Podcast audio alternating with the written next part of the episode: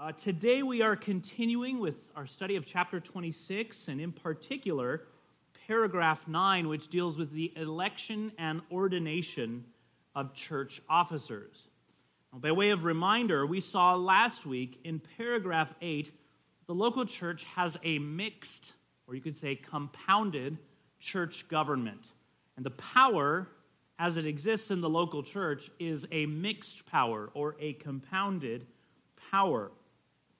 The church is partly a monarchy in respect of the great king, Jesus Christ. Christ rules his kingdom and he rules in his churches through his word and his spirit. This is how our confession and other confessions say he governs the church through his word and through his spirit, right?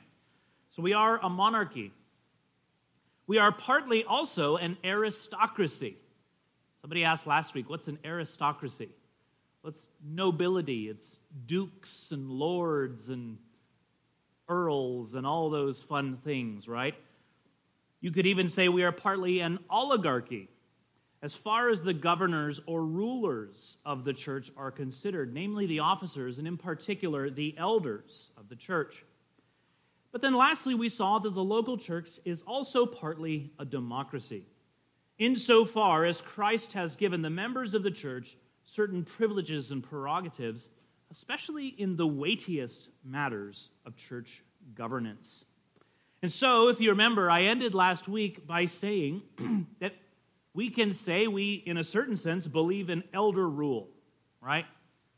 we don't believe that and what's often meant by that, but if you ask if we believe that elders rule in the church, they do. Elders rule, they are not the ruled. The church is the ruled, right?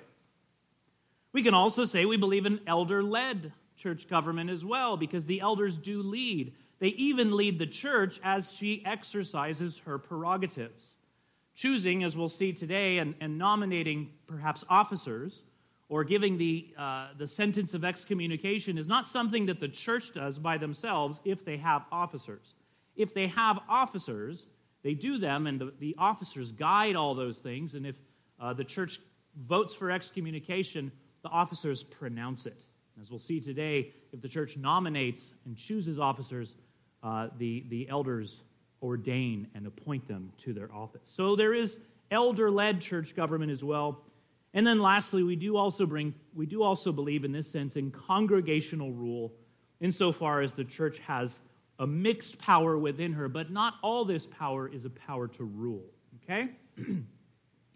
Well, today we look at the election of officers. Uh, I don't know about you guys, I was very excited today because one of our sister churches uh, was having an election. They already had the election, and I know the results, but they haven't told the man yet, so we won't say anything. But they got to do this very thing today, right? So it's very, very exciting. Um, but as we look at this, the election of officers, we will see in a very practical way how paragraph 8 plays out. Okay? What I mean by that is it's all well and good to say that the church has a mixed power or government, but okay, what does that look like? How does that play out? Well, paragraph 9 gives us a snapshot of that principle in action with both the monarch, in terms of the calling and gifting of certain men for ministry, the elders or aristocracy guiding and overseeing the election of the people and ordaining those who are chosen, and the members or the democracy exercising their privilege of nomination and voting for their officers. So we'll kind of see how this all plays out in, in practice. let's go ahead and read paragraph 9, and we'll get started. So if you have your confession of faith, chapter 26, paragraph 9 says, the way appointed by Christ for the calling of any person, fitted and gifted by the Holy Spirit unto the office of bishop or elder in a church, is that he be chosen thereunto by the common suffrage of the church itself. Now, suffrage means vote.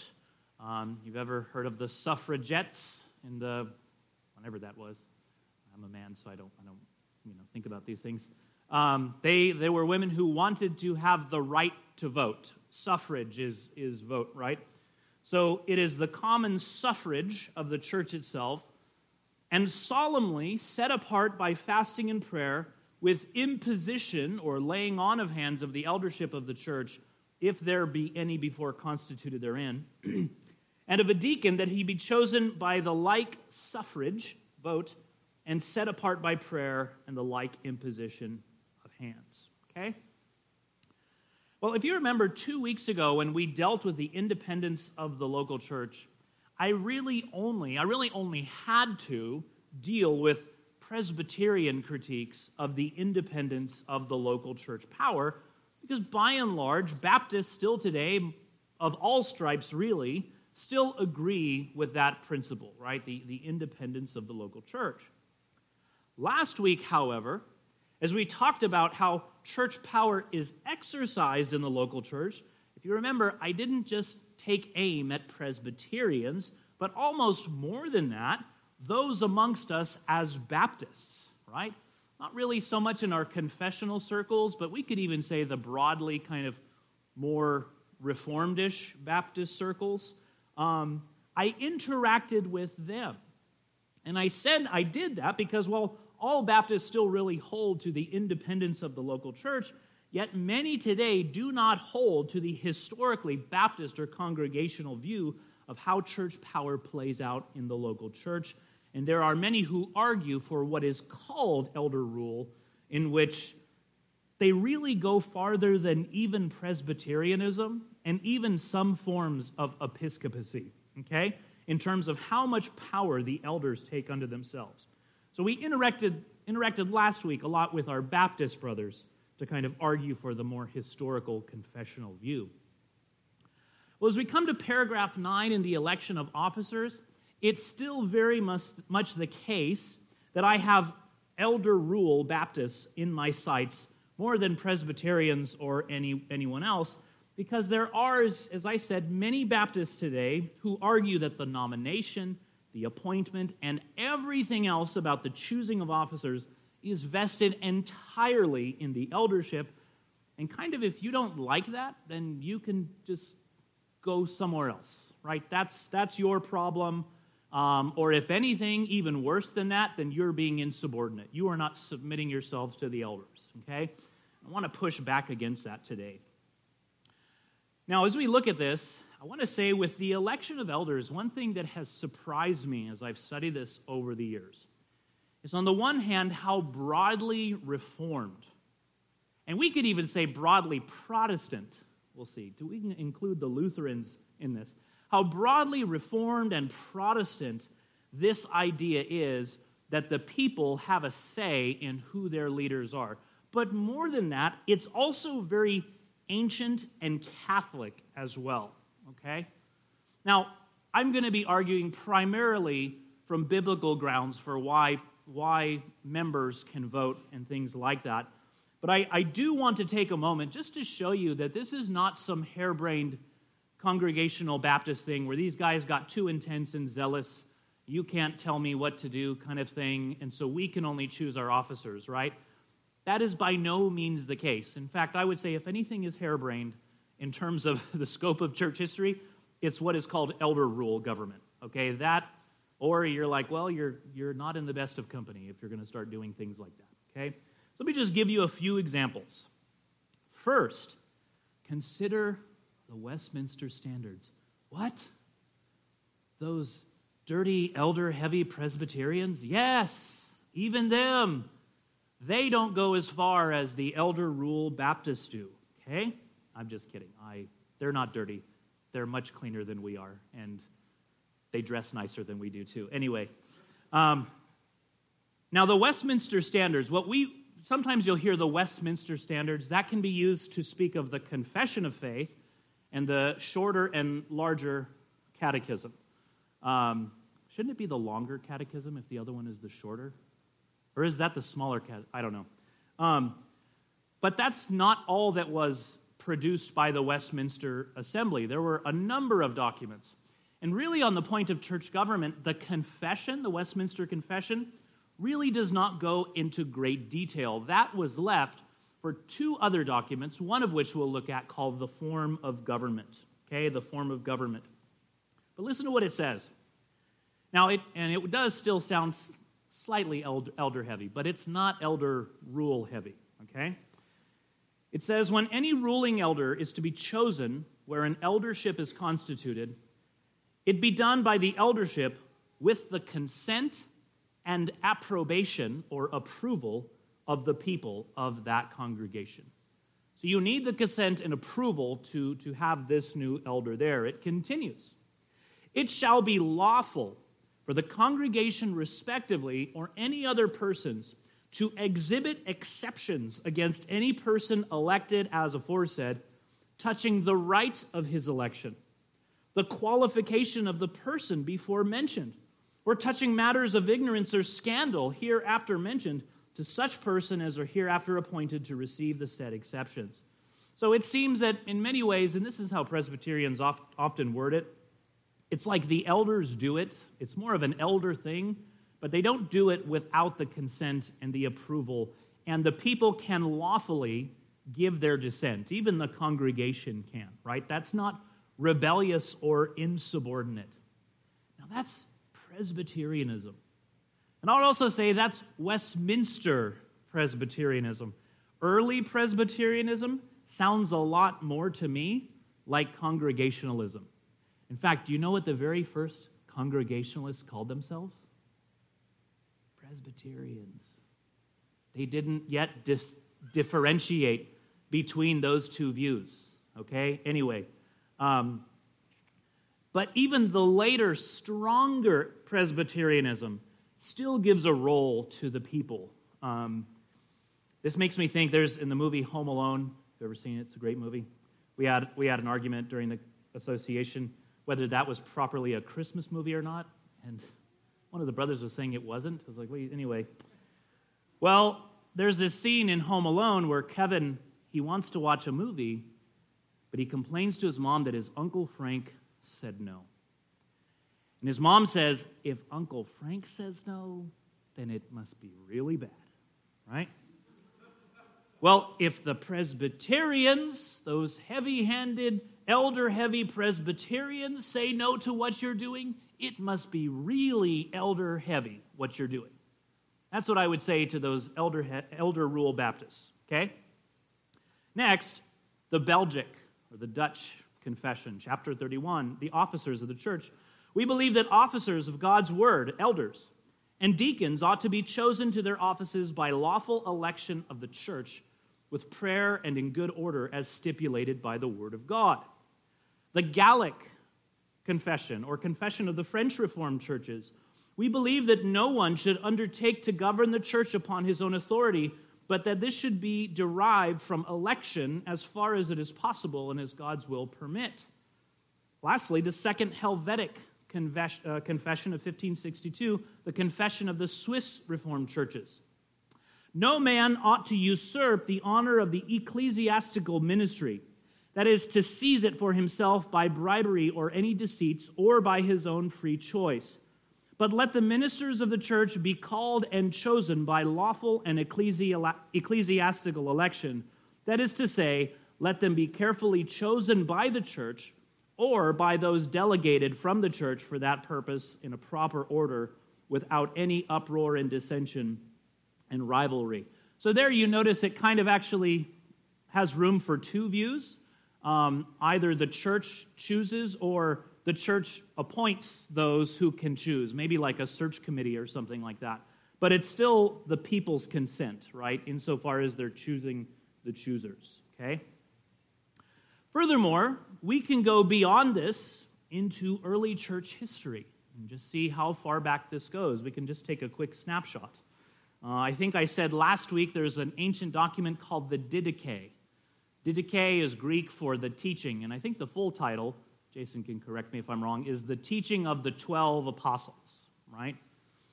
Scholars used to believe, as far as what I can read, again, take Jason's word for it, not mine, um, they used to argue it was from the second century, meaning the century after Christ and the apostles. From what I've read, many now agree it was probably from the first century. It's not canonical, but it's probably from the same century as Christ and the apostles.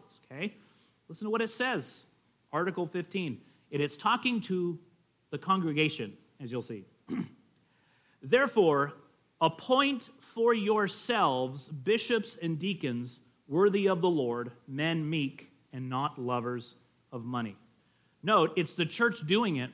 How do you know that? Because they're appointing them for themselves, meaning those men serve over the body, right? So it's the body who is appointing them. Eusebius tells us of the church of Rome in the third or fourth century. He says, When all the brethren were come together in the church for the purpose of choosing a bishop whose place was void, the whole people with one consent cried that Fabianus was worthy of that dignity. This is why I said you can even have episcopacy, where you have bishops, right? If we think of like, whoa, they're even more hardcore than Presbyterians, um, well, yeah, they are in, in a certain sense. They invest it more in one man, right? But even they in the early church are allowing for the people to choose and vote for their bishops. Cyprian of Carthage in the third century writes that he was called to be a bishop, quote, by the voice giving of the whole people in peace and quiet. In fact, Cyprian says elsewhere, quote, that a people obeying the Lord's commandments and fearing God ought to separate themselves from a wicked minister, seeing they chiefly have power to choose worthy ministers and to refuse unworthy ones. Okay? We could spend more and more time and have a whole, whole lot of fun doing this, but the point is, this is not some harebrained Baptist idea. Uh, don't let anyone tell you that this is an enlightenment idea um, that comes when, you know, radical liberty and, you know, John Locke and all this stuff. Um, no, this goes back way, way farther to the ancient church and ultimately, as we'll see today, in Scripture, which is where we want to turn now. What I want to do now, though, is to create a biblical argument for the fact that church officers are not to be appointed without the consent, or as the confession calls it, the common suffrage or the vote of church members. The way I want to do this, though, is to play kind of devil's advocate and look at several texts which are often used by those who oppose the vote of the people in choosing officers. Okay, we'll kind of look at that and then we'll say why they're wrong and then we'll say why I'm right. Okay, it's always good to do it that way. First, turn with me to Acts chapter 14.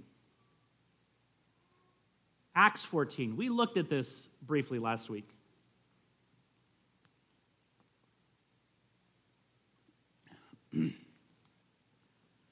Acts 14, verses 21 through 23. It's at the end of the first Paul's first missionary trip says, After they had preached the gospel to that city, the city of Derbe, and had made many disciples, they returned to Lystra, to Iconium, and to Antioch, strengthening the souls of the disciples, encouraging them to continue in the faith, and saying, Through many tribulations we must enter the kingdom of God. When they had appointed elders for them in every church, having prayed with fasting, they commended them to the Lord in whom they had believed. All right. Well, perhaps from that very last verse there, 23, you can see why those who argue that the people really have no say in the matter of choosing their officers would appeal to this passage. It says that Paul and Barnabas, they appointed elders for them, for the people, in every church. They're really the ones doing the action, right? And we're going to come back to this passage in, in a second for, for something I want to do. But there is another primary passage that they point to as well, which we looked at last week as well. Titus 1:5. Titus 1:5 Paul says, "For this reason I left you in Crete that you would set in order what remains and appoint elders in every city as I directed you." Again, you can see why they would appeal to such a text. Paul tells Titus to appoint elders, and he does not lay out really how that's to be done, and he, he doesn't say go and call for a vote. He just says appoint them, okay? As far as Acts 14 goes, I'd like us to stay there for a moment. There's something important I want to discuss that often comes up um, in older discussions and controversies, and even today, this is kind of an important discussion. it has to do with the Greek word that is translated as appointed in, in uh, Acts 14. Now, there are multiple words used in the New Testament, at least three, that can mean to appoint or to set forth or things like that. Um, but this one in particular, for the reason of its etymology, tends to get argued a lot about. Okay? The Greek word, you can say it with me. You don't have to say it with me. Cheirotoneo. Cheirotoneo, or if you don't want to roll your R's, you can say cheirotoneo. Cheirotoneo. Now, the etymology of the word, which is not necessarily the same thing as the meaning of the word, okay? For example, in English, we say, I understand, under, and to stand. That's the etymology. We don't mean by that I am standing under some kind of knowledge thing, or we mean I grasp it, okay? The etymology is not always the same thing as the meaning, though sometimes you can see they work together quite well. Well, the etymology of cheirotoneo, its, its origin in many ways, um, comes from two words heras, meaning a hand, and taneo, meaning to lift or to raise. The etymology of the word really comes from this idea of an election taking place in a group of people. You're raising your hand. Sometimes we do this at association meetings when a vote is very close. We say, let's see a show of hands. And those who are yay raise their hands, and those who are nay raise their hands, right? So it's very much, we still do this today, and those are really the origins of the word. Now, cheirotoneo can mean to elect by a vote. And cheirotonia does mean an election in the sense that we speak of a people casting their vote or like an election of a public official, okay? But this is important. The word itself does not so narrowly always mean to choose by vote. Say it again. The word itself does not so narrowly always mean to choose by vote. It can sometimes just re- refer to one person choosing or appointing. To give an analogy or a comparison, just think of our word elect or election. We do speak of electing officials by a vote, and often we speak of an election as that very thing. However, it doesn't always mean that. I could say to you, well, I have elected this certain course of action. I have elected to take another job somewhere else. I don't mean I took a vote with myself or something like that. I mean, I just chose to do it. Furthermore, we speak of God's election of us. That doesn't mean the members of the Trinity took a vote and held an election and raised up their hand. No, no, the one God chose or appointed, he did not hold an election. Okay? Similarly, the word cheirotoneo can mean to choose, to elect, and to appoint by a vote. It can mean that, depending on the context. Or it can simply mean that one, cho- one person chose, elected, or appointed. Now, to prove my point, let me just give you an example from a slightly different version of cheirotoneo, which is pra cheirotoneo. Now, all it means, if you just add pra to cheirotoneo, it just means beforehand. Okay? Just like we do that in all kinds of things in English. Can someone give me that? I don't know. Prognosticate, to prorate something, right? It's the same thing, right? So this occurs once in the New Testament. It's when Peter is talking to Cornelius in Acts 10, but the one, you know who the one is who beforehand cheirotoneos? It's God, okay? He said, God raised up Jesus on the third day and granted that he become visible, not to all people, but to witnesses who were chosen beforehand by God. So even there, you have a word which etymology came from voting, but in the context, it does not mean that. It just means God chose. Okay? Now, why am I telling you all this? Okay? Well, I tell you all this because historically, many Reformed people, congregational and otherwise, have argued that when it says in Acts 14 that Paul and Barnabas hedataneod, elders in the churches, it means they held an election. And they argue from the etymology of the word.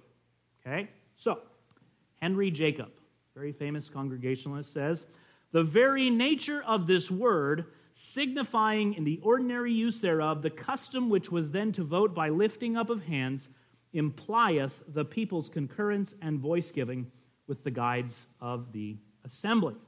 So he's arguing then from the etymology that it means that they oversaw a vote because in the word itself it speaks of hand lifting. So it doesn't just mean, according to him, Paul and Barnabas came in, but rather they governed and held an election.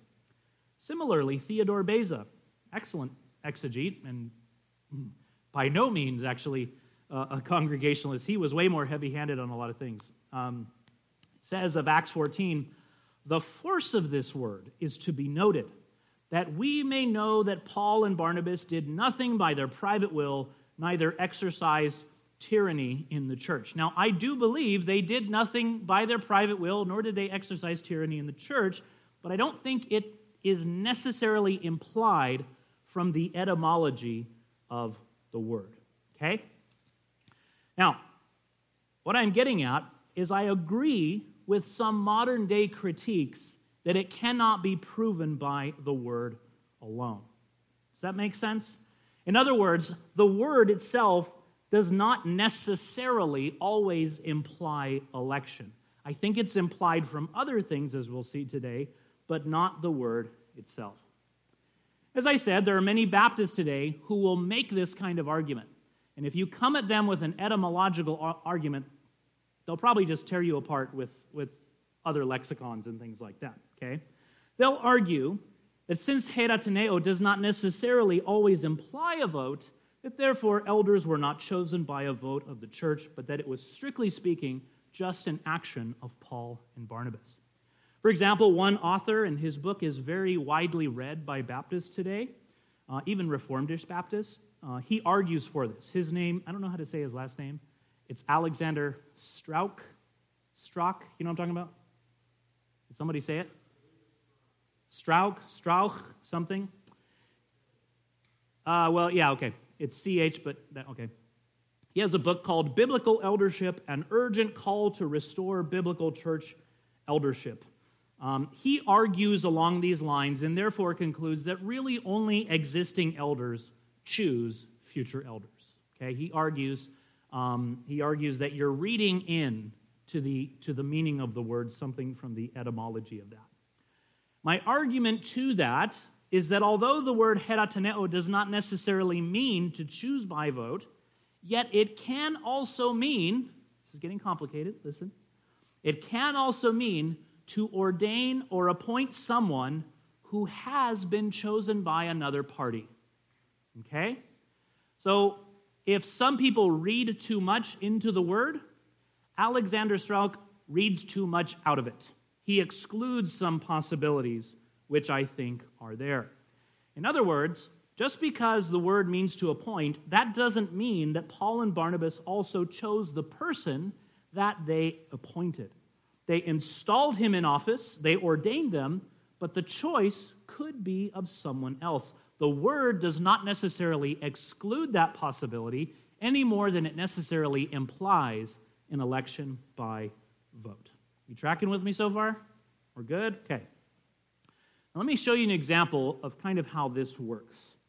For example, in Titus 1:5, the, the word used there for appointing is not cheirotoneo, but it's kathistemi. Kathistemi, which essentially means the same thing, to appoint, to put in order, to ordain, things like this. But the word can be used to speak of appointing someone who was chosen by another party.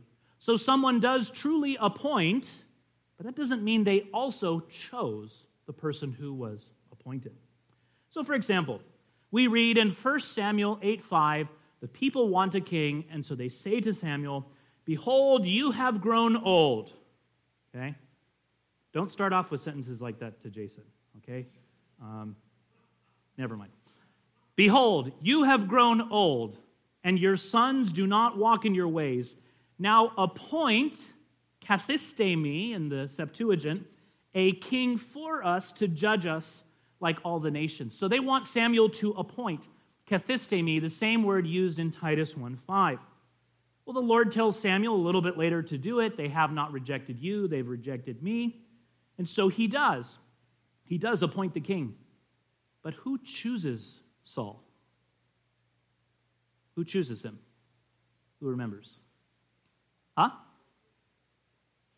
I'm hearing mumblings. God does, right? God chooses him. At first, uh, Saul comes up to Samuel, and he had previously revealed to Samuel that this would be him. So he anoints him as king. Then a little bit later, God's choice is confirmed in the presence of all people as they cast lots. And then what does Samuel do? He appoints him as king. But who chose Saul? The Lord did. Okay? So the, the word to appoint does not necessarily imply that you also chose the person, no more than it necessarily always implies that you did. If that makes or you know what I mean, That is by vote. Okay? All right. Really, we speak of ordaining in a very similar way without even thinking of it today. Several months ago, we went down to El Paso for the ordination of Frank Gonzalez, and I know I said a few times, people asked me, why, why were you there? We said, we went to ordain a new minister right? Um, we didn't choose Frank, the church did. But we did ordain, we did appoint him to the office by the laying on of hands, but that doesn't mean we chose him necessarily, okay? So it's true, many of these words do not necessarily mean that someone is chosen by vote, but neither do they necessarily exclude such an understanding either. For example, listen to the famous Congregationalist Heinrich Bullinger. Right? No, that's a joke. He was not. The successor of Ulrich Zwingli, okay? He says, Those who think that all power of ordaining ministers is in the bishop's, diocesan's, or archbishop's hands use these places of Scripture. Titus 1 5. For this cause I left you in Crete, says Paul to Titus, that you should ordain elders in every city.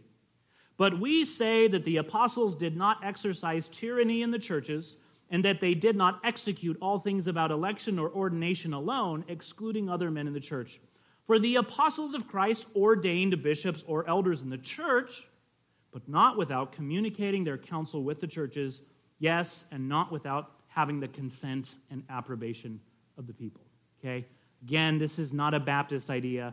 This is not even a Protestant idea, or it ought not to be. This is a Christian scripture idea. Okay? All right. All right, well, perhaps you're thinking, okay, so it's, it's not excluded, but where is it implied that there should be a voice of the people?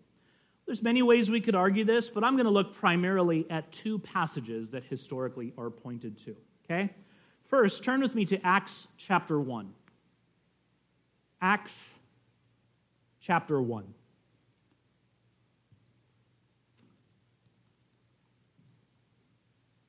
verses 15 through 26.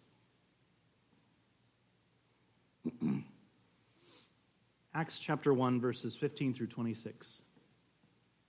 It says, At this time, Peter stood up in the midst of the brethren. A gathering of about 120 persons was there together, and said, Brethren, now stop right there. Who is the brethren that he's addressing? the other apostles? No. The same word brethren was just used. He stood up in the midst of the brethren, a gathering of 120. It's the members of the church of Jerusalem. He's speaking to all of them. Brethren, the scripture had to be filled with the Holy Spirit foretold by the mouth of David concerning Judas, who became a guide to those who arrested Jesus. For he was counted among us and received his share in this ministry. Now, this man acquired a field with the price of his wickedness. In falling headlong, he burst open in the middle, and all his intestines gushed out. And it became known to all who were living in Jerusalem, so that in their own language that field was called Hakeldama, that is, field of blood. For it is written in the book of Psalms, Let his homestead be made desolate, and let no one dwell in it, and let another man take his office. Therefore, it is necessary that of the men who have accompanied us all the time that the Lord Jesus went in, out, and uh, went in and out amongst, among us, beginning with the baptism of John until the day that he was taken up from us, one of these must become a witness with us of his resurrection. So they put forward two men, Joseph called Barsabas, who was also called Justus, and Matthias. Now, who is the they there in verse 23?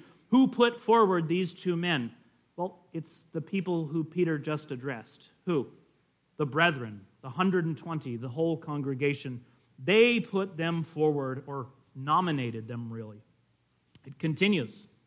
And they prayed and said, You, Lord, who know the hearts of all men, show which one of these two you have chosen to occupy this ministry and apostleship from which Judas turned aside to go to his own place. And they drew lots for them, and the lot fell to Matthias, and he was added to the 11 apostles. So interestingly, they do use lots, probably because it's the highest office of apostle. Maybe God gets the final word, right? But who got to nominate the two men? The people did. And notice, they did this with the highest office in the church. The office of the of the of apostle, the people could nominate and choose, right? Next, turn with me to Acts chapter 6. Acts chapter 6, verses 1 through 6.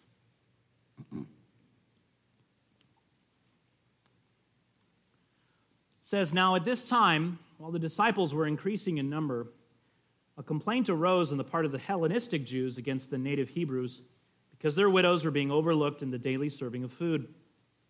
So the twelve summoned the congregation of the disciples and said, It is not desirable for us to neglect the word of God in order to serve tables.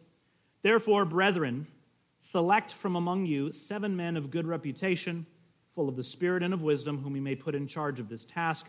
But we will devote ourselves to prayer and to the ministry of the word. Statement found approval with the whole congregation, and they chose Stephen, a man full of faith and of the Holy Spirit, and Philip, Prochorus, Nicanor, Timon, Parmenas, and Nicholas, a proselyte from Antioch. And these they brought before the apostles, and after praying, they laid their hands on them. So again, well, before we say who chose who guides, who calls for the election? Well, the apostles do, right? They oversee the matter. It says in verse 2 the 12 summoned the congregation, right? They're, they're going to call for an election.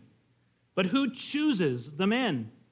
Verse 5 the statement found approval with the whole congregation, and they chose. All right?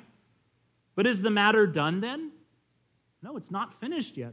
Verse 6 And these, the seven, they, the congregation, brought before the apostles, and after praying, they, the apostles, laid their hands on them. So the apostles appointed, they ordained these deacons, but the congregation chose them. Okay? Now, notice two very important facts here. First, in both cases, or in, in two things, okay? In both cases, in Acts 1 and Acts chapter 6, there were still actual apostles with apostolic, extraordinary power. But even then, with that apostolic power, they did not take things unto themselves without the consent of the church. We might even say they could have, right? In fact, other congregationalists like John Cotton says they had power to do things like that, but even then, they did not exercise it without the consent of the people.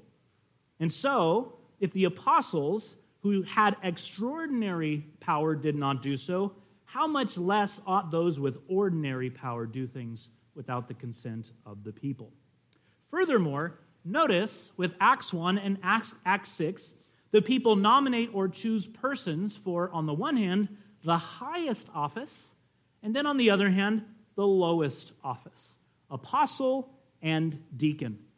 Does it not therefore make sense that the office in between should also be called with the election of the people? Right? Listen to what the famous Congregationalist Martin Luther says. Yes, we can keep going all day. Luther wrote a little book titled The Right and Power of a Christian Congregation or Community to Judge All Teaching and to call, appoint, and dismiss teachers. Okay? He says this Now you will say to me, St. Paul commanded Timothy and Titus to appoint priests. Moreover, we read in Acts 14:23 that Paul and Barnabas appointed priests in their congregations. The congregation cannot, therefore, call anyone, nor can anyone come forward of his own accord to preach among Christians, but we must have the consent and commission of bishops, abbots, or other prelates, prelates who sit in the apostles' seat. Okay? Luther replies We read in Acts 6, with respect to a very minor office, that the apostles themselves did not venture to appoint men to be deacons without the knowledge and consent of the congregation. The congregation, on the contrary, chose and called the seven deacons, and the apostles confirmed them. But if the apostles did not venture upon their own authority to appoint men to an office that had to do merely with the distribution of bodily food, how should they have been so bold as to commit to anyone the office of preaching by their own power and without the knowledge, consent, and call of the congregation? Okay? So, in some respects, as we look at you know, the book of you know, biblical eldership, what I would say is, yeah, if you just look at passages that talk about ordaining elders, and all it talks about is that missionaries appointed, well, I guess then, yeah, you would maybe conclude that. But if you step back and you look at how power functions in the church more broadly and how other elections take place, then no, you would say it's implied. You'll notice in some cases, for example, in Acts 1, it's not so clear that the apostles ordain. It kind of just says they. You could almost read that and conclude that, therefore, the whole congregation ordained uh, the new apostle. I don't think that's the case, really. At other times, it just speaks of the ordination, as with Paul and Barnabas. I don't think we should read into that, though, that the people had no role. Rather, each of these are giving us a piece, and when we put all of these together, we see that each of those three parts has a role. Christ calls and fits men, gifts them for the role. Elders call for elections, they can even examine candidates, but the people have a right and privilege to choose, nominate, or to refuse those uh, who they do not wish to see as church officers. Okay? And really, this is what we see in paragraph 9. We see all three parts of these the monarchy, the aristocracy, and the democracy. Look again at paragraph 9 and just kind of read it with that mindset. The way appointed by Christ for the calling of any person, fitted and gifted by the Holy Spirit. Okay? So, this person, this is really God's idea. God has fitted this person and gifted them for the task they didn't call themselves unto it, He has appointed them and so gifted. Okay? The way appointed unto the office of bishop or elder in the church is that he be chosen thereunto by the common suffrage of the church. So the church votes. But then it's not done yet. And solemnly set apart by fasting and prayer with the imposition of the hands of the eldership, if there be any before constituted, the ordination. They all go together. Okay? Lastly, with this, brothers and sisters, just consider the great privileges that the Lord has given to you, that He allows you to choose your own leaders. Use that privilege wisely. One of the most uh, perhaps scary texts I know for us as ministers is where we read that elders keep watch over the souls of the members of the church. We keep watch over souls. We will be held accountable for souls, right? Nominate men who will keep watch well over your own soul. When you nominate an elder, you are basically saying, I am entrusting myself to you. Uh, ladies, you who have been married, you are basically saying, when you say I do, I'm acknowledging you're not well, you may be a little bit of a dork, but at least I can trust you enough that I can submit to you. You will be a good husband. You will be a good father down the road, right? All those things. As you, the church, do that, consider the weightiness of the task and give thanks to God that He gives you such a privilege. And no man can take that away, not your elders or otherwise, right? This is why typically when elder rule starts, they come into a church that's congregational, they change the bylaws, and then they do whatever they want. They push everyone out. I've seen that. I've heard of it happen many, many times. They take away the powers of the people, give it all to themselves, and yet they're still calling themselves historically Baptist. And they may be in many regards, but not in terms of how power functions in the local church. Okay? Any questions?